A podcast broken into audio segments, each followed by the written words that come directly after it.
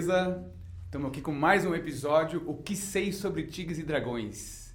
Acertei o nome, hein? Sabe por quê? Porque hoje eu tô aqui no lugar do Gil, do meu irmãozão. É porque eu lembrei também, falei pra ele, não esquece Ah, o nome, não nada. esquece o nome. Bom, pessoal, hoje o nosso episódio é mais uma estrela feminina do Kung Fu, ok? E do Tai Chi também, do Tai Chi também. Sem Do briga, Fu. sem briga. Não, não, do Kung Fu, porque o Kung Fu é melhor que o Tai Chi. Não, Se você não Chi, viu, volta lá atrás e assiste o episódio, o que, que é melhor, hein? Kung Fu ou Tai Chi? E aliás, é o, é o episódio que tem mais visualizações, né? Por que será, né? Por que será, né? Por quê? Porque sempre tem as as piadocas, né? O pessoal gosta de uma treta. É verdade. É claro. É, a internet é movida a brigas. O sensacionalismo, né? Então é isso, gente. A gente está aqui hoje com a nossa queridíssima Sofia Nestrovski. Mais do que um prazer ter Muito você obrigada. aqui. O que, que é mais do que um prazer?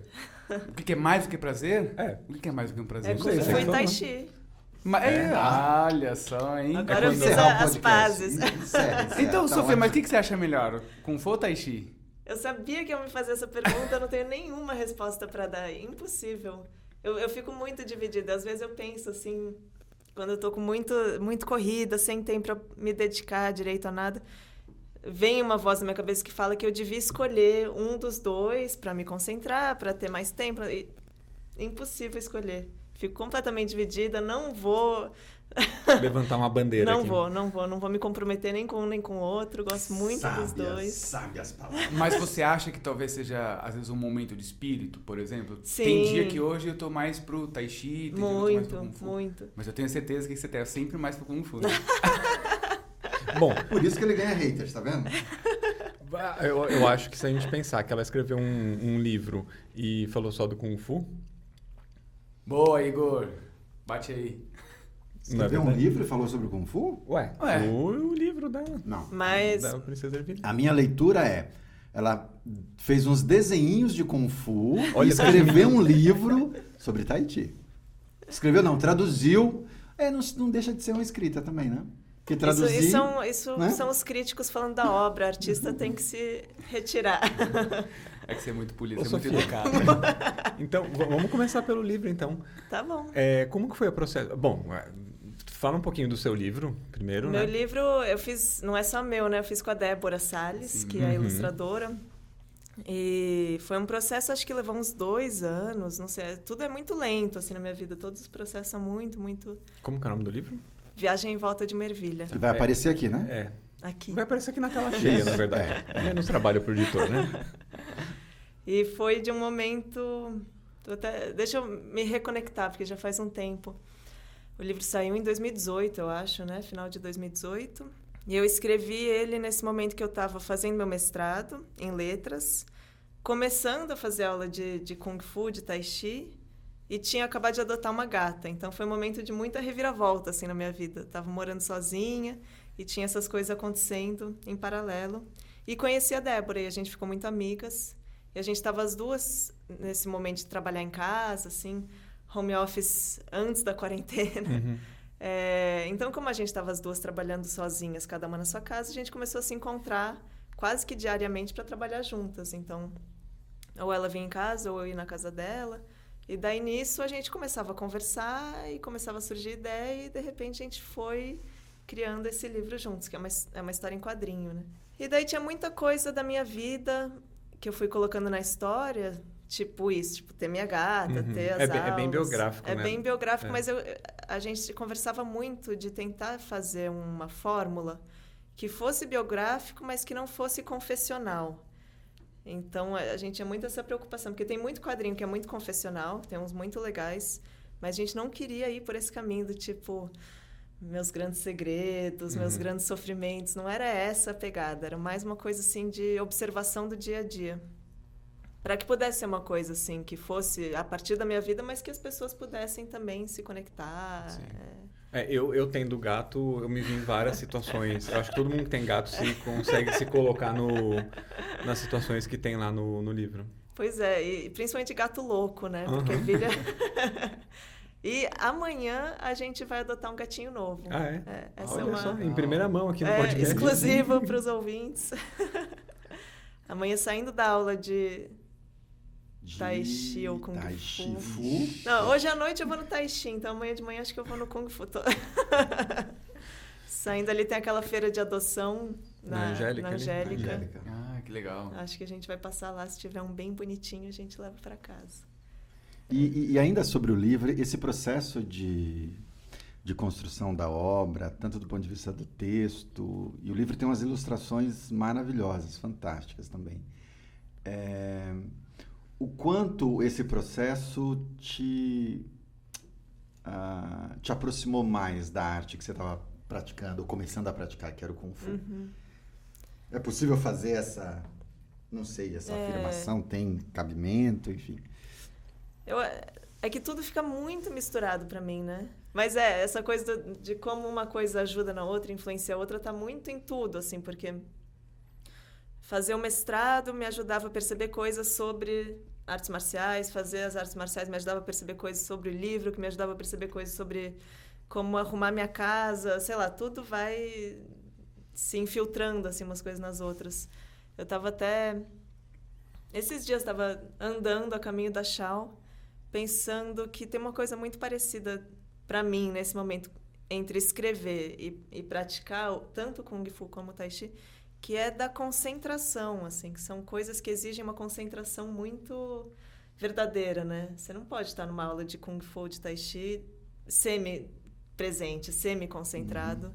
E escrever também, você tem que estar muito dentro daquilo, senão se você tá de meia alma, meio corpo, meia cabeça, nem tem por que estar ali, né? É, eu percebo isso muito, assim, que tem alguns dias que eu vou fazer aula e eu tô com muita coisa na cabeça, ou por algum motivo não tô muito encaixada, você só tá fazendo uma ginástica, né? Se você não chega ali de, de presença Uhum. mesmo. Mas você sabe que essa coisa de presença a gente fala muito, né? Uhum. Nas aulas, de você estar concentrado.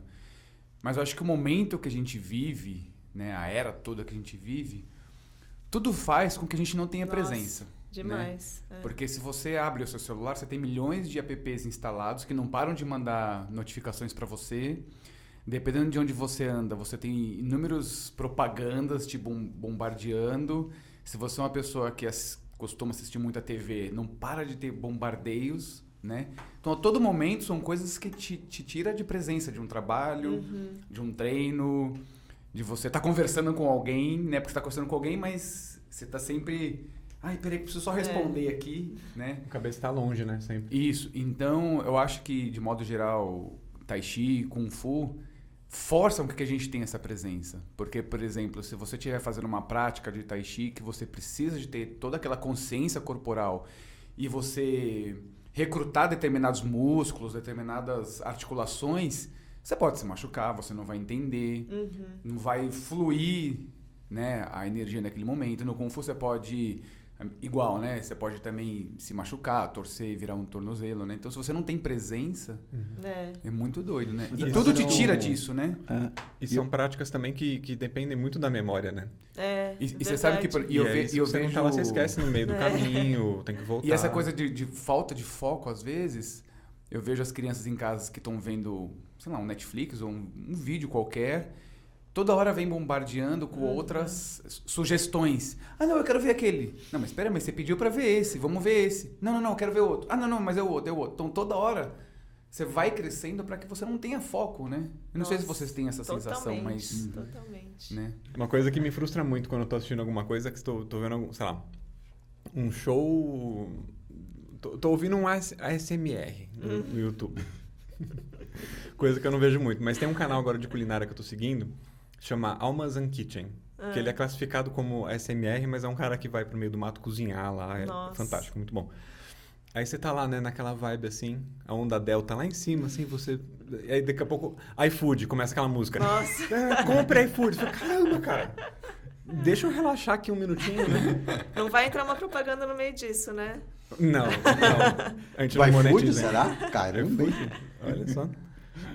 Não, mas um- um- uma outra coisa que eu fiquei pensando também a partir dessa reflexão é que o quanto também o Tai Chi e o Kung Fu, que pedem da gente essa qualidade de presença, o quanto também é possível a gente levar isso para outras esferas da nossa vida, né? Você falou da escrita, que pede também essa qualidade de presença, e tem N atividades, né? N outras atividades que tanto o Kung Fu quanto o Tai Chi colaboram e contribuem muito para que a Nossa. gente, saindo da sala de treino, a gente consiga manter essa qualidade de presença. O mesmo se aplica para as crianças, nesse exemplo que o Márcio trouxe.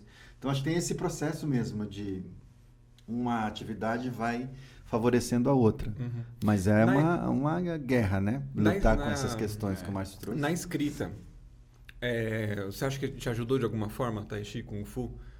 Além dessa parte de concentração, ou também, né, principalmente essa parte de concentração. Muito. Eu lembro quando eu estava ainda na primeiro mês de aula de Kung Fu, porque eu comecei pelo Kung Fu, né? Depois fui pro Tai Chi, apesar de eu ter uma história mais longa na minha Hum, vida essa com história, Tai tem essa pergunta mas- reservada aqui, hein? É, mas eu lembro naquele primeiro mês de treino, antes da faixa branca, prestar atenção nessa coisa de que você tem que começar no passo a passo. E você Uhum. vai aprendendo devagarzinho e é isso mesmo. Não adianta querer já começar logo de cara e fazer um negócio, sabe, lá da frente. Você vai fazendo as primeiras posturas, os primeiros chutes, fazer bonitinho, assim, organizadinho. Foi muito bom pra mim. E a constância, ela te molda, né? É, totalmente. E daí me, me deu uma calma, assim, de voltar e falar, não, eu posso começar as outras coisas da minha vida também nesse modelo, assim, de começar aos pouquinhos, ir com calma, perceber que eu sou iniciante. Então foi... É Bem alfabetização, Paulo Freire, né? Totalmente. Bem, sim. Não, É, fazendo um E é- paralelo Ainda mais no. Ah, O cara traz Paulo Freire, eu vou trazer um exemplo babaca agora. Eu que, eu que cresci com videogame, aí tinha as fases pra você passar e tudo mais, eu acho que o Kung Fu é muito disso, do sistema de faixa, por exemplo. Você tem que aprender aqui, aí no- o, o chefão final é o exame de faixa, entendeu? Mas é. Aí é. você passou. E aí, eu, é, pelo menos pra mim, isso eu consegui sistematizar outras coisas na minha vida nessa linha que você tá falando a partir disso, Hum, que legal. sabe? Aham. Pô, pô, se eu quero. Igual agora, eu tô na fase de fazer um curso de mecânica, né? Se eu quero desmontar um motor, eu preciso primeiro entender como que funciona o motor. Sabe assim, de, Aham. de passo a passo e, e conseguir estrutu- estruturar as coisas de uma forma mais estruturada. Muito Pela- bem. Não, Sofia, mas você falou que você começou pelo, pelo Kung Fu, pelo menos do ponto de vista institucional, né? Foi pelo Kung Fu. Mas eu me recordo de, um, de, um- de uma história que você me contou que bem antes do Kung Fu você já tinha aí uma uma relação, já teve uma relação com o Tai Chi. Eu acho que seria legal você falar um pouco dessa relação e assim a gente aproveita e abre um pouco para você contar um pouco da tua história pretérita antes de chegar no Tai Chi no Kung Fu. Foi, foi bem, bem antes, né, que eu comecei no Tai Chi, porque eu comecei no útero da minha mãe. a história remonta até aí. Muito que minha bom. mãe começou a fazer Tai Chi quando ela estava grávida de mim. E Você sabe por quanto tempo que ela fez na gravidez? A gravidez toda foi- e faz até hoje Tai Chi. Que legal. Minha mãe super constante no Tai Chi, do estilo do mestre Liu, Liu Pai- Liu Pai Lin. Ah, Ela uhum. foi discípula dele, Que super legal. próxima. E eu achei, quando ela me contou, assim, que isso vinha de fato desde a gravidez, achei muito legal. Que pensei, nossa, minha mãe, então, já passou pra mim. Mas você já sabia disso? Ou você só ficou sabendo quando você começou no Kung Fu? Eu, então, eu lembro de quando eu era bem criança dela fazer tai chi, mas eu não Hum. sabia que tinha começado quando ela engravidou. E daí eu tava comentando disso com uma amiga minha, uma médica homeopata, ela falou: "Não, é o contrário.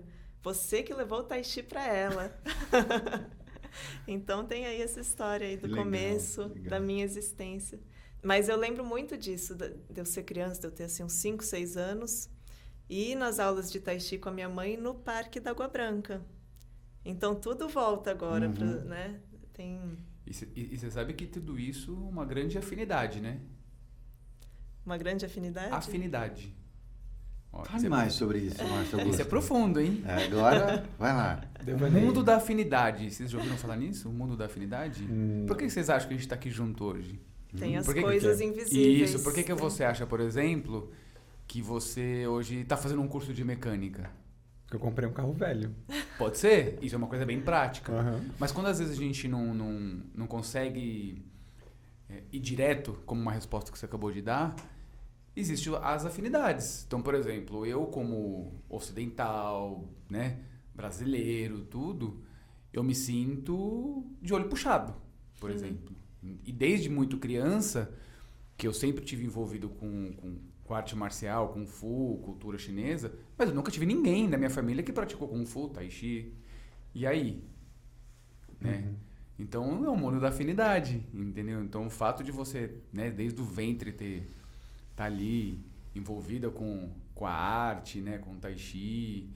E depois hoje você praticando e com certeza você gosta da cultura chinesa. Então é uma afinidade que a gente tem, né? São coisas as, as coisas invisíveis Uhum. que a gente sente, que a gente não vê. E, Né? e E, que é isso bem profundo isso. Isso aqui dá até um, dá um outro podcast, né? dá um outro podcast. Então, eu vou, vou pegar esse gancho, porque a segunda temporada do 20 mil léguas vem aí. Que você vai falar, vai falar também sobre 20 Vamos fazer um jabá? Vamos fazer um jabá. Bora. O melhor podcast da podosfera. Eu não paguei o Igor pra dizer Não, isso. mas eu sou mega fã e é incrível. Sofia tem um podcast chamado 20 mil léguas, certo? Vai estar na vou- descrição aqui. Vai, vai estar o link do Spotify, de, Pode tá todas as é. plataformas de podcast, né? E, cara, desde o primeiro episódio eu me apaixonei muito. Eu vou falar a descrição de acordo com o que eu entendo aí você me corrija.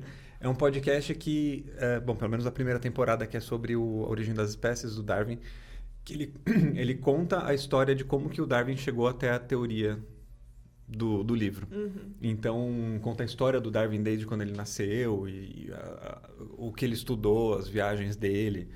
É, então, conta a história por trás do livro. Uhum. né? Não é sobre o livro especificamente, mas é como ele chegou a essa teoria.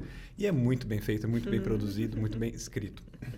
Então, depois que você terminar esse vídeo aqui, procure lá 20 mil léguas. É mais ou menos isso, né? É super, adorei, perfeito.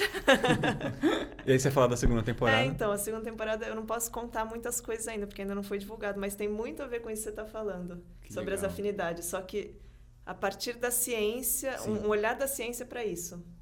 Uhum. E daí isso vai ao ar dia 1 de novembro, eu Oba. acho, está previsto. Então, Primeiro muito legal você novembro. falar disso. É, quando esse podcast for lançado, já deve ter sido Ah, divulgado. é? Então, procure em todas as plataformas. E, e- e como é que você chegou no Kung Fu? O que, que te levou pro Kung Fu? Então, aí eu vou colocar mais um elemento Hum. nessa briga entre Kung Fu e Tai Chi, porque eu lembro de passar um dia na frente da Shao, que eu morava mais ou menos perto, e ver assim o cartaz, o, o anúncio falando que tinha Tai Chi, Kung Fu e Qigong. Eu nunca tinha feito Qigong, assim. Eu achava que Kung Fu não tinha muito a ver comigo, e Tai Chi eu já conhecia pela minha mãe. E daí eu fiquei muito curiosa com as aulas de Qigong. E daí eu liguei na Shao depois, combinei com duas amigas da gente ir juntas fazer uma aula experimental. Eu lembro de ligar, eu lembro que foi o Vitor que atendeu. Ficou muito marcado para mim. Depois eu conheci o Vitor, identifiquei a voz com, com a pessoa, mas eu lembro que ficou muito marcado porque ele atendeu e ele foi tão gentil que eu pensei, nossa, esse lugar tem uma coisa muito especial, eu preciso ir conhecer esse lugar. E daí marquei a aula experimental de Ticum, eu e duas amigas. Aconteceu que nenhuma de nós três acordou na hora. a gente tentou, mas acabou não dando certo, elas desistiram. Uma delas era a Leda, Uhum. que depois foi fazer Tai Chi, que é quem faz o podcast comigo. Mas um dia eu só falei, ah, acho que eu vou experimentar Kung Fu. Tipo, um negócio que eu nunca fiz, nunca fiz nada ah, parecido. esse que tem, eu vou lá então, né? E daí, amei, assim, na primeira aula foi um negócio, assim... Foi o Victor que tava dando aula também? Você lembra? Foi, foi ele que me deu a aula experimental. Você vê que a Shell tem só um funcionário, né? Mas fiquei assim, eu fazia yoga na época e foi uma coisa tipo, nossa, nem vou voltar mais pra yoga, não faz mais sentido. Então fiquei muito apaixonada. Desculpa, pessoal da yoga. Não, inclusive esse ano, em quarentena e tudo mais, comecei a fazer yoga de novo, aula online, porque eu achei que ia complementar bem as coisas que eu tava querendo. Então, nenhum, assim, nenhuma briga com a yoga. É, mas com o Kung Fu encontrei muito o meu lugar, sabe? Foi uma coisa tipo, nossa, eu precisava disso minha vida toda e não sabia. Com essa história do Tai Chi, de que minha mãe já fazia, quando eu tinha uns 5, 6 anos, eu tive uma pneumonia muito forte, quase morri, fiquei internada, não sei o quê. E minha mãe me levou no mestre Liu. E ele falou: sua energia tá toda errada. tá tudo, tudo fora do lugar, você precisa fazer tai chi todo dia da sua vida. Ele falou para mim do exercício do, do barquinho. Do barquinho. Ele falou: você precisa fazer isso todo dia. Como que é o exercício do barquinho? É o, o Gil passa. É, é isso aqui. Preciso do remar o barco. Hum. Sentado. Sentado, É. enfim. Mas muito eu, bom. É muito bom. Mas eu, obviamente, não fiz todo dia da minha vida. Fui voltar só com 25 anos, mais ou A, menos. su- a sua mãe ela foi. Ela começou a treinar com o mestre Liu Pai Li mesmo ou com o filho? O, Liu, o mestre Liuzinho? Com ele Liu Pai, mesmo. Liu Pai. com O pai. É. Ah, Mas ela começou, isso a gente não tem certeza, porque Uhum. quando ela começou, quando ela estava grávida de mim, ela morava no Rio de Janeiro Uhum. e ela acha que ela começou a treinar estilo Chen. Então ainda tem mais essa Hum, essa coincidência. Aí depois que ela veio para São Paulo, ela Entendi. começou com o Liu Pailin. Sofia, você lembra como que foram suas primeiras aulas de Kung Fu? No sentido assim, da- dos primeiros movimentos, você sentir já que seu corpo se adequou muito bem ou, ou rolou um esforço grande para você entender e executar os movimentos? Não, foi muito encaixado, assim. Tipo, ainda não sabia fazer as coisas, tipo, muito nítido que eu estava iniciando uma coisa, mas foi muito assim, nossa, meu corpo queria isso. Mas aí eu lembro de passar da faixa branca para amarela e ficar muito confusa. Parecia que eu estava bêbada toda aula. Aqueles chutes girando, começam É que quando coisas... você passa de faixa, parece que você desaprende, desaprende, né? Você não sabe Muito, mais é. andar. É, a faixa branca eu achei muito, assim, tava muito... Tudo eu fiz gostando muito, assim, mas a faixa branca eu sentia que eu tava encaixada. A faixa amarela eu tava, tipo... Não sabia onde eu tinha ido parar. Hoje, ainda hoje eu não consigo fazer o chainsaw roçal é. direito, a rasteira. Você se sente tipo o cachorro em dia de mudança, né? Pra onde que eu vou? Tô É, tirando as coisas aqui. torto, sabe? É, é horrível. frustrante, né? Eu me sinto frustrada fazendo os chutes da amarela até Uhum. hoje. Os da branca cê- é bonitinho, Sim. assim, você sabe É, onde mas Que tá. esse- esses estímulos, né, pra quem nunca fez, nunca praticou, na fase adulta, são difíceis, né? né? Muito. Porque a gente tem, tem um conceito dentro da fisiologia que é a memória muscular, né? Então você quando criança, você tem muitos estímulos, né? É, e aí você na fase adulta fica um pouco mais fácil, né? Você tem mais apti- aptidão. Uhum. Na fase adulta, você perdeu aquela memória muscular da criança, dependendo do estímulo que você teve e tal. E aí você vai fazer esses saltos que tem um monte de giro, Uhum. transições, piruetas. É difícil. E de bem memória muscular na fase adulta ainda, é, eu não sei se eu estava na branca ou se estava na amarela, já não lembro. Que eu precisei parar um- alguns meses de treinar. É, e tem aquele chute, o tão paituei, que, que, que você levanta. Santaituei, de lado. É, de lado. Quase E eu fiquei- que- a impressão que daqui a perna vai quebrar e pular pra fora. né? Isso, exatamente. Aí eu fiquei uns dois, três meses sem treinar ali. Aí quando eu voltei, eu fui fazer, falei, bom, meu pé chega aqui. Eu tive uma distensão aqui na, na posterior da coxa. Então, memória muscular, quando você é adulto, tome cuidado, viu, jovem? Que complicado. E aí, quando você começou a fazer o Tai Chi, você, o, o que eu sinto de Tai Chi Kung Fu, que uma coisa complementa a outra, para quem pratica. Complementa e confunde, né? Sim, ao mesmo tempo. Ao mesmo tempo, totalmente. É, eu Onde, engano, onde complementa, onde confunde? Deixa, eu acho que, ah, muito Onde objetivamente, complementa, assim... onde confunde, onde funde. É, eu- o que ajuda muito o Tai Chi pro Kung Fu é ter a base firme, né? Você fica tipo, ninguém te derruba. Isso é complementa. O que confunde é todo o resto. É, saiu da, da base ali, já, já confunde tudo. Eu, eu acho que o que mais me confunde, por exemplo. Você pratica? Não, não pratico, mas Ah. um pouco que eu já tentei. acho que o que mais me confunde é O Tanchan. velocidade e execução de movimento. muito. Porque é, quando você vem do Kung Fu, você quer fazer um negócio Não, você rápido, já quer né? né? socar pra valer, entendeu? Velocidade e, A velocidade dentro Ah. da execução do movimento. É, é, porque o movimento ele é feito de uma maneira diferente. Você se coloca de uma maneira diferente, né? Com mais sutileza, né? E no Kung Fu é mais o Igor, assim, entendeu? Tipo, brutão, assim, né? Uhum. Mas é, eu tipo, fiz aquela pergunta, É. se se encaixou, porque pra mim demorou pra en- pra encaixar. Por outro lado, quando eu fiz uma aula ou outra de Swai Jiao, Aham. cara, eu falei, nossa, isso aqui é pra mim. Hum, Que é que pegada, legal. é tipo, é chão, assim. Não, você não precisa ser leve, sabe? É pra você derrubar. Não, e tem movimentos que é brutão mesmo. É. Aí eu me encaixei, aí veio pandemia e a, a peste tá aí até hoje, né? Pois é. E lembra um pouco rugby também, né? O quê? Suajal, essas... Lembra rugby? pois é. Pra quem teve essa experiência com o rugby. Tá Não, bom, aí mas- faltou uma parte que. Ela falou que o que funde, talvez a base. A, a parte das bases, É, né? Te dá é. mais.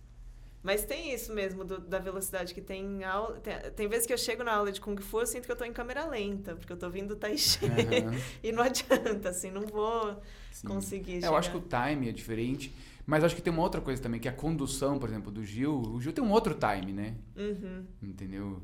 Ele dirige a 20 por hora, assim. Hum, Na, na uhum. rodovia permite a 120, tá lá, máximo 120, ele vem a 20, entendeu? Então acho que o time que o cara conduz a atividade também é, é diferente.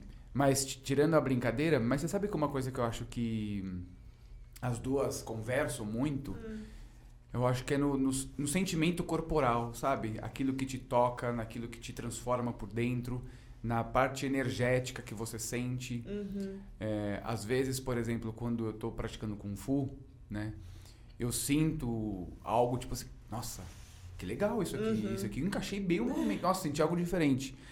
Então, eu acho que no Tai Chi tem muito disso Uhum. também, né, Gil? De você estar praticando. Não, sou eu. Tô. É, comilão.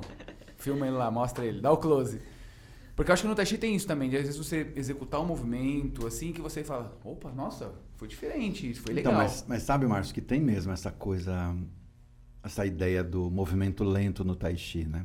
De que é só isso. Uhum. E quando a gente vai para um estilo como o Shen Tai Chi, por exemplo, que tem tem, essa, tem as duas dimensões presentes, você pega lá o Jai Lu, ela é mais lenta mesmo, salvo alguns movimentos. Mas você vai para o segundo Tao Lu, que é o, o Arlu, ele já é mais numa dinâmica. Sim. Ah, tem outro Taulu? Tem.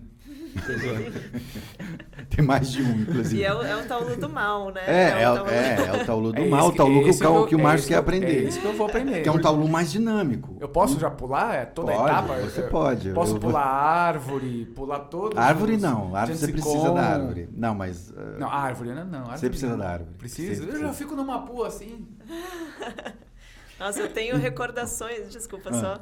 Porque isso é uma imagem que eu tenho da minha infância, assim, de todo dia acordar, sair do meu quarto e minha mãe tá lá na árvore.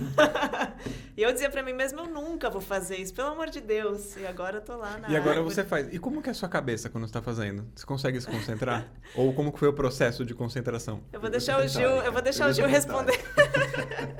Não, ele está perguntando isso porque, Porque ele quer é saber. difícil. Pra mim é É impossível. impossível, né? Mas você sabe que atualmente a gente está com dois, dois alunos, um de 11 anos Nossa. e um de 12. Que hoje, inclusive, ele me encontrou na rua, eu de máscara, ele de máscara, ele falou, Lauxi, Gil, e aí eu, todo meio tímido assim, meio jovenzão, eu olhei para ele e falei, caramba, mas como esse garoto tá aqui se, eu, se ele é do Butantã? Aí eu lembrei do outro aluno, que na verdade é da Santa Cecília. Então a gente tem também, só voltando porque eu estava dizendo, a gente tem essa, essa ideia de que o Tai Chi é só lento. Sim. Dependendo do- da linhagem, de fato é, é isso só. Você pega a linhagem do mestre Liu Pailin, é um Taolu só e é todo focado, inclusive, manutenção da saúde, né? você fazer aí canais e colaterais meridianos funcionarem bem. Então, isso é uma abordagem. Você vai para o Shen Tai Chi, você tem as duas abordagens. E dependendo do, do grau, do nível de treino dos alunos, você entra num segundo, segundo Taolu que é mais dinâmico, que é o Taolu do mal, que a Sofia falou, que é um Taolu mais rápido, mais explosivo. Que eu acho que esse é o grande barato do Shen Tai Chi. Para quem vem do Kung Fu, o desafio é fazer a movimentação lenta, mas quando chega no segundo Taolu, aí rola esse encontro um pouco do que você falou. Você conseguir fazer a movimentação, mesclar no mesmo Taolu lento e rápido, é muito legal. O mesmo se aplica ao Meihua. No Meihua você tem movimentos Sim, que são sim, travados sim, e firmes, e tem horas que você precisa... Na transição, um- é... Esse é o uma barato, parada. é. Você Esse é relaxar, né? Você precisa, Você relaxar, relaxar, e depois sim. travar. E teve Pra uma outra técnica depois. que o mestre ensinou da última vez, que ela, ela é um lado interno, interno que eu digo Ah, sim. Tai Chi, né? Uhum. E que ela tem essa coisa um pouco mais lento e É. travar, subir, descer. E, e aí dá isso que você falou, Sim. essa sensação de Uhum. dar barato mesmo. Uhum. Agora, respondendo a, a pergunta que você fez para a Sofia, ela devolveu para mim. Porque eu estava dizendo que dentro da, de todos os sistemas de Tahiti, todas as linhagens, tem a postura da árvore. Que tem escolas que chamam de postura da árvore. Meu mestre costuma chamar de Udi, Vazio. vazio primordial, Eu sempre- eu sempre enfim, postura da estaca. Eu enfim, já ouvi tem falar como técnica de enraizamento. Técnica de enraizamento também. Tem o termo que eu inventei, né? Qual é o termo que você inventou? A posição que o mestre encoxa. posição proibidona, enfim, tem tudo isso. É, mas é, é, é uma das posturas mais difíceis na prática, porque é o momento da aula que você para literalmente, você fica. Tem, a ideia é ficar imóvel. Você para, e para quem se sentir confortável, fecha os olhos. E mesmo se você não fechar os olhos, é um momento que você precisa meio que bater, trocar uma ideia com você mesmo. É um momento de pausa e de diálogo com você. E essa, voltando para aquele comentário que o Márcio falou, lá do início, dos estímulos que a gente recebe, a gente não está muito acostumado a ficar quieto, né? Tipo, peraí, deixa eu. Não, é sempre no. O nosso estímulo é sempre por fazer, fazer, pensar, fazer, pensar. E hoje eu estava até. Hoje não, semana passada eu estava falando sobre isso com um amigo meu, essa coisa de trabalhar com duas telas, né? Que você fala, ah, que fantástico, vou botar uma tela, divido a tela, assim eu boto o e-mail aqui, o WhatsApp aqui o, o- e o e-mail nessa outra. Cara, mas isso é uma loucura. É muito. É muita informação. Às vezes eu chego em casa, a Júlia quer assistir alguma coisa, e fala, meu, eu não aguento mais tela.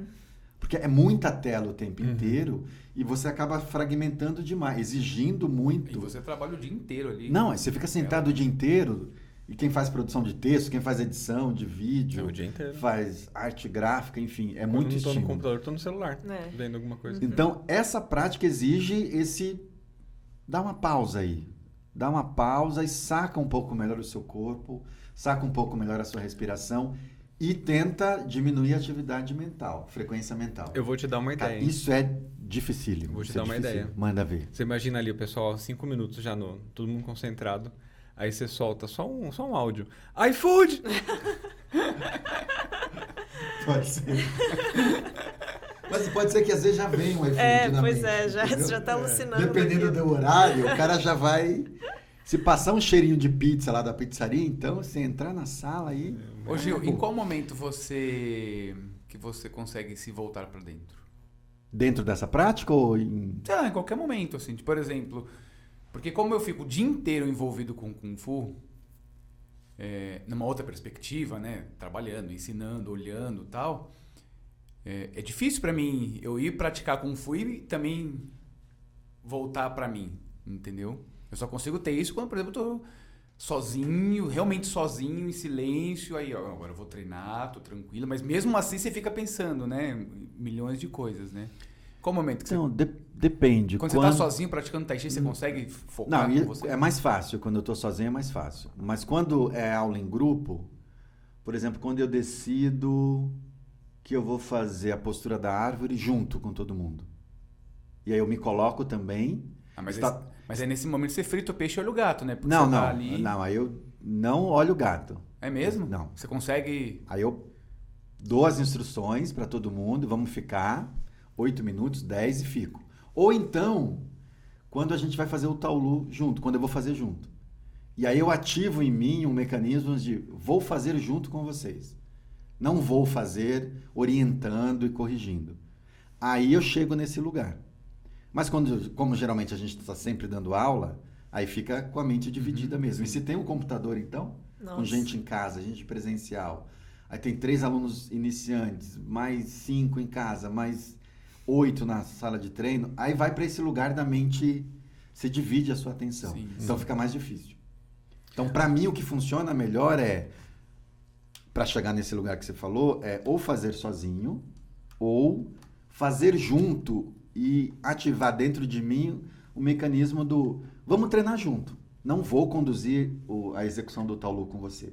Vou fazer junto e Legal, vamos lá, sim. vamos fazer junto. Você treina sozinha? Você tem esse perfil, Sim. assim, de... Sei lá. Ainda mais você Muito. ficou um- uma temporada agora morando na montanha. É. Pois é, agora na quarentena, principalmente o Tai Chi eu treino mais sozinho. Kung Fu também repasso as formas e tal, mas é, o Tai Chi eu achei mais difícil me adaptar à aula online. É. Porque parece que pede mais essa introspecção, então ficar ali com uma tela, você já começa. Ai, não era isso que eu. Não era isso que eu tava quero, buscando, é. não era isso que eu sim, quero. sim. É, que é diferente do Kung Fu, que eu tô o tempo todo aprendendo forma nova, preciso mesmo do, do professor. Quer dizer, preciso do professor. Sim, sim. Não, mas deu pra entender. Entendemos. Ao vivaço. Ao vivaço, hein? Tô tentando aqui fazer a média o tempo Tá todo. tudo bem. Mas é diferente. Então, o Tai Chi eu treinei muito sozinha e ali, com aquele cenário lindo, que eu tava morando na Serra da Mantiqueira. Então tava indo super bem, os passarinhos cantando, assim, meio filme da Disney. É. Mas é, eu, eu tô sempre buscando outras práticas para complementar, assim, para mim isso é muito importante. Tipo, agora eu fiz um pouco esse ano todo fui fazendo aula de yoga, assim, uma vez por semana, para ir pesquisando uhum. outras coisas no corpo, para e é sempre pensando nisso, para complementar as artes marciais. Então, Antes você fazia alguma coisa antes do Kung Fu? Fazia a, ah, yoga. É, é, a yoga. É. E te deu uma outra percepção do corpo começar a fazer? Completamente. E dá o tempo todo, assim, porque eu acho que eu tenho uma coisa de querer fazer a coisa e ir de, de maluca, assim, ir sem noção e me machuco e vou. E daí eu tenho que ir reconstruindo o caminho depois, porque eu me machuquei. Principalmente uma questão que eu tenho com o meu joelho, que vocês já acompanham. Então, eu, porque eu quero ir de cara e fazer, e, e copiar, e tentar fazer igual. Então, depois eu tenho que ir estudando o que, que eu estou fazendo com mais calma e voltando à uhum. percepção. Uhum. Então... Faltou uma, uma resposta minha à pergunta que você fez para a Sofia da postura da árvore, que ela devolveu para mim. E complementa com a pergunta do Márcio. A, a gente, enquanto professor, praticante, a gente percebe quando o aluno pratica fora da sala de treino. É Sim. perceptível, a gente vê no Sim. aluno. É bem. Se ele saiu da aula e fez, e incorporou no seu dia a dia uma rotina mínima de treino, a gente percebe isso na aula, na aula seguinte. Fica nítido isso. E na Sofia é perceptível isso, porque eu acho que tem uma coisa do compromisso que você estabeleceu, não só com a arte marcial, como foi com o Tai Chi, mas sobretudo com o compromisso que você tem com você e com o corpo que você habita. Então, isso é perceptível. Quando você está praticando, fazendo a postura da árvore, o, o, o desafio está aí na questão do joelho que você trouxe. Eu acho que recentemente você até me falou de um, de um encontro que você teve, de um ajuste que você ah, falou e te deu mais, mais conforto. Então, para mim, a postura da árvore, além da cabeça, é o joelho, que é o joelho bastante também. joelho. É. Então, esse é o grande desafio mesmo, um dos desafios do ponto de vista é, de estrutura do corpo é não sobrecarregar o joelho. Para que isso não aconteça, precisa primeiro de uma apropriação melhor do movimento, entendimento melhor do corpo e de, de uma certa maneira ter algumas aberturas de articulações já resolvidas. Uhum. Enquanto isso não acontece, a instrução é sempre fazer mais alto. Uhum. Não dá para treinar pra aqui nessa cadeira? Sempre fazer mais alto. Assim? Dá. Sentado, só o braço. Dá. Então, quando você está fazendo, o que eu vejo de, de, enquanto professor, é essas coisas iniciais que eu falei. De uma qualidade de presença e de uma busca mesmo por entender como é que você se coloca, como é que você se encaixa. Imagina que na pandemia, dando aula por vídeo, uhum. você não consegue tocar ninguém. Mesmo na pandemia, nas aulas presenciais, que faz parte do método, tanto do Kung Fu do Tai Chi, a gente pegar no aluno para corrigir. Então você tem que ficar meio que falando ali, ou com a. Eu uso às vezes o bastão, dando uns toquezinhos com o bastão para. Ou criando frases do tipo. Umbigo empurra o bumbum para trás, para você. Agora solta, abaixa, abre virilha. Mas são, são instruções que, se você não tiver percepção do seu corpo, não vai fazer sentido. Uhum. Abre virilha. Interpretativas. É, né? é, entendeu? São, você precisa. E aí o toque ajuda nessa, nessas correções, entendeu? E tem muita coisa, assim, que eu ouvia você falar, tipo, isso, tipo, abre virilha e não queria dizer nada pra mim. O que, que é isso? Solta o calcanhar, é. sei lá. É. Aí. Solta a lombar, que é, eu falo bastante. Que que é... Recentemente uma aluna falou. Oxe, eu, não entendo, pra mim não faz. Solta. Soltar pra onde? Solta De lombar onde? é o quê? Mas tem uma hora que você entende, é. tem uma hora que dá o clique e você fala, ah, era isso. Aí, aí, o negócio vai ganhando outra dimensão, parece que você vai subindo de nível. Assim, é, né? é, o de repente que o Paulo é. Freire fala, que não é de repente, né? A gente fala assim, tipo, ah, de repente rolou e eu entendi o movimento. Mas nunca é de repente. Você está meses pensando não, você, no negócio. Você, o teu corpo está tempos recebendo aquele estímulo. E claro, pra gente vem essa sensação de, uhum. nossa, agora eu entendi. Opa, que legal, de repente. Uhum. Cara, mas não é, é um de repente que que já está muito tempo sendo trabalhado, Nossa, né? Nossa, muito trabalhado, muito trabalhado. Sim. E como que é a parte de, de luta para você? Eu adoro. Nossa. Que legal. É, é o que- Senti o que a um gente- brilho ali. É, o que a gente sempre tenta puxar essa, essa discussão, né, de kung fu e luta e defesa pessoal, Uhum. né? É, você já pratica kung fu há 4, 5 anos. Eu acho que vai dar cinco anos no começo do ano que vem. Eu acho que é isso. Isso que é por aí. É. E, e como que é essa relação de luta, de defesa? Por exemplo, você sabe dar um soco em alguém? Como... Vamos testar, bora É. lá. Já acerta bem no meio. é, do- Só toma cuidado com o microfone, que é novo. Tô pagando ainda. É, tô aí parcelando 10 vezes.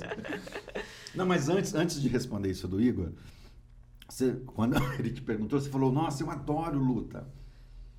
Fala pra gente, como é que você entende luta? O que, que é a, a luta, assim, do, do ponto de vista mais amplo? assim? Filosófico. É, mais filosófico. Luta de classes, vamos lá começar. Aula 1, um, número 1. Um.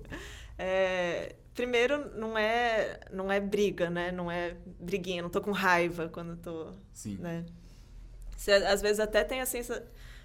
uma sensação de que você tem que trazer à tona uma sensação que é parecida com a raiva. Mas ela não é raiva de verdade. Eu não tô com raiva da pessoa Sim, que tá sim, fazendo, sim. né? Mas é que você tem que puxar aquele Tem espírito, que puxar tipo... o espírito. É, é. Vou pra cima, né? E Isso é muito parecido com a escrita, porque quando eu tô escrevendo, muitas vezes eu tô, tô criando um personagem, criando uma cena, tem que trazer à tona ali para aquilo ser verdadeiro na cena. Eu não tô sentindo aquilo no momento de verdade. Eu não tô triste por, e porque eu tô triste, tô fazendo um personagem triste, não necessariamente. Às vezes eu tô feliz da vida, mas você você traz para a superfície uma coisa lá. Então, É, e, e se na luta você trouxer esse espírito da raiva, é, vai ser, pode ser ruim pra É. você, Sim, inclusive, sim. enquanto...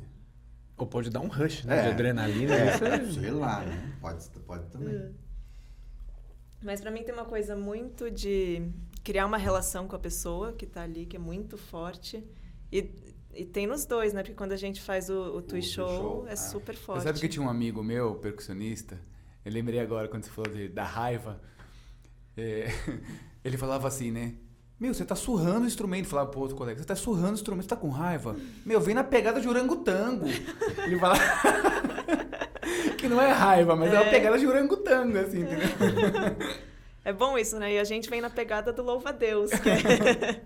Mas você sabe que alguns, al- tem alguns teóricos no Tahiti que, se, que falam do Tui Show como uma prática que, que pede que a gente estabeleça diálogo e relação com o colega de treino. Quando a gente vai fazer os, o show faz, por exemplo, Uhum.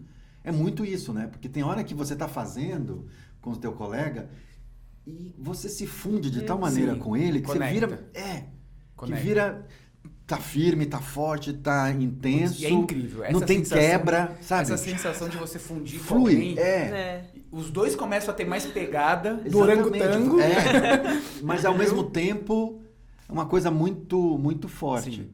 Então É tem bom. essa, essa outra dimensão também na luta. Claro que se você vai para um, pra uma competição, né, um campeonato de sandal, de suajal, você não vai ficar na, no- na dimensão da, filo- da Uhum. filosófica do relacionamento, porque tem ali uma, uma competição em curso. Enfim, mas devolvendo a bola para você. você É, fala. mas eu acho que eu sinto bastante isso, assim. E, e tem a coisa de se sentir mais forte, assim, que eu acho que é muito bom.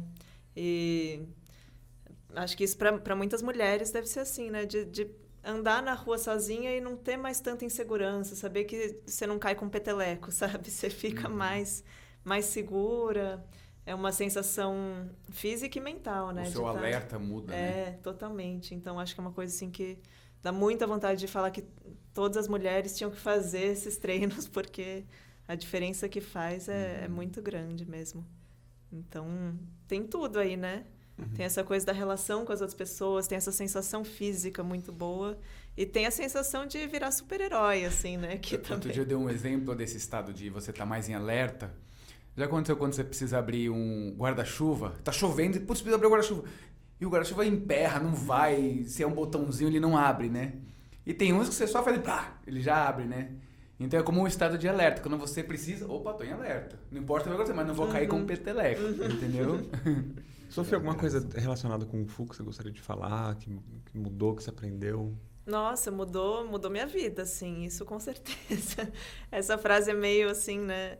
Mas com certeza mudou tudo para mim. O jeito de eu me colocar no mundo, o jeito de eu entender que Uau, eu, que eu isso sou. É profundo, hein? Profundo, né? E é, É. verdade, não tô, não tô exagerando. Assim, uma coisa que se eu pudesse teria começado muito antes, mas que eu tenho certeza que eu comecei no momento que eu comecei e que não vou largar. Assim, vai... Você sabe que tem muitos alunos que às vezes é, relatam que, tipo, nossa, o Kung Fu mudou minha vida, né?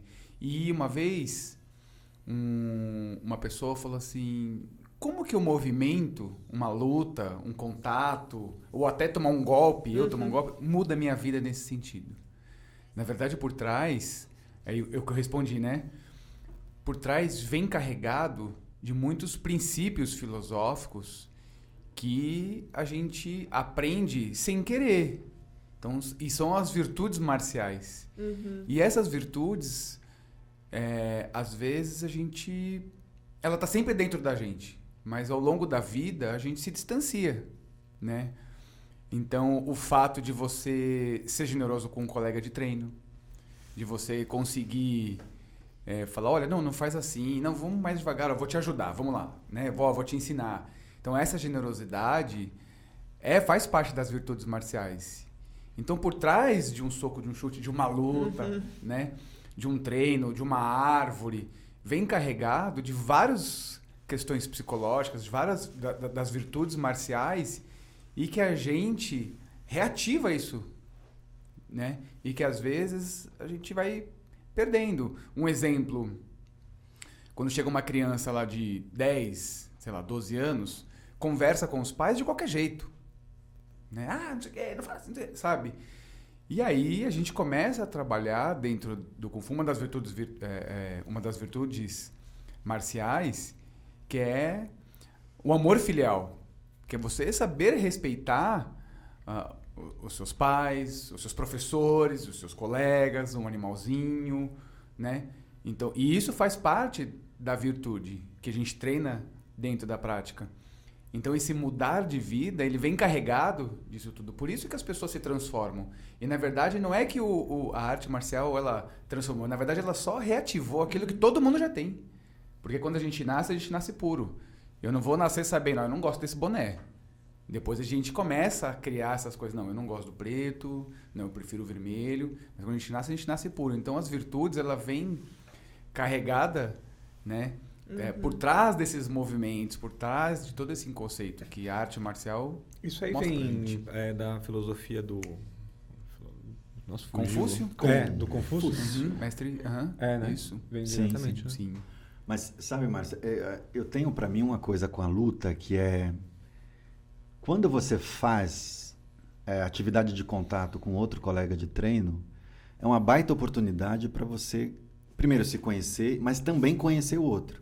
E o que se manifesta numa luta é justamente esses elementos que você trouxe da virtude. Para mim, assim, é, é quase como se você ficasse meio nu na hora da luta e você aparece.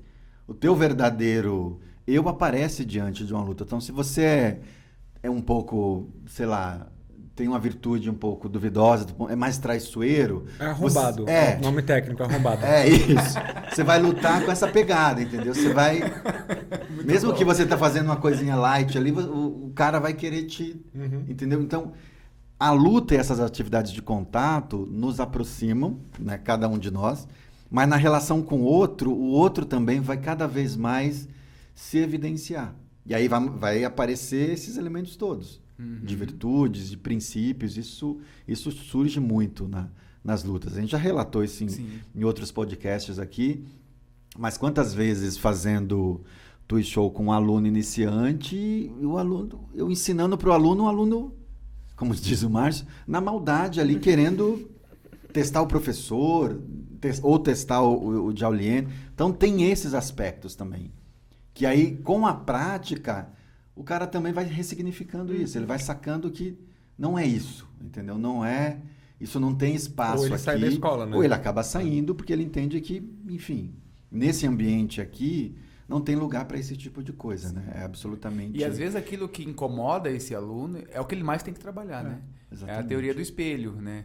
O Igor tem uma atitude que me incomoda muito. Opa, talvez eu tenha isso também. Tá me conflitando aqui. Então eu preciso, talvez, me internalizar. E, e é inevitável que a arte marcial, ela, a todo momento, coloca a gente nesse lugar, né? Às vezes, você, se você pega, por exemplo, você tem que falar para uma pessoa assim, olha, para você é, beber água, você tem que pedir. Você não pode simplesmente virar as costas e sair andando, né? E aí aquela pessoa, eu vou ter que pedir? Aquele garoto que tá ali dando aula para mim? Não, eu não vou, tipo, sabe? Então, pô, tem que trabalhar. E às vezes a pessoa não se adequa àquilo. E ainda tem que, então, inconscientemente, ela precisa se atentar a isso. Olha, tem algum problema aí. Né? Como é que é a palavra que você usou? Arrombado. Não, e uma outra coisa que foi forte na tua fala, Sofia, foi o Kung Fu, as artes marciais mudaram a minha vida, né? E eu acho que tem uma coisa que a gente percebe enquanto professor no aluno, que é...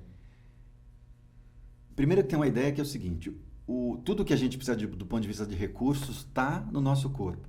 Então, quanto mais a gente se voltar para dentro e sacar o nosso corpo, mais condição a gente vai ter para lidar com os fantasmas que, que aparecem, com as dificuldades que aparecem. O que tem rolado muito é que a galera está se distanciando cada vez mais do corpo, ou porque não faz atividade nenhuma, ou porque a atividade que ele tem é ficar sentado, ficar na frente da tela, enfim, movimento zero. Quanto mais a gente traz o movimento para o nosso corpo, mais o corpo vai revelar para a gente caminhos e, e, vai dar pistas e dicas de como é que a gente desata alguns nós. E uma outra é, variante, variável, eu não sei.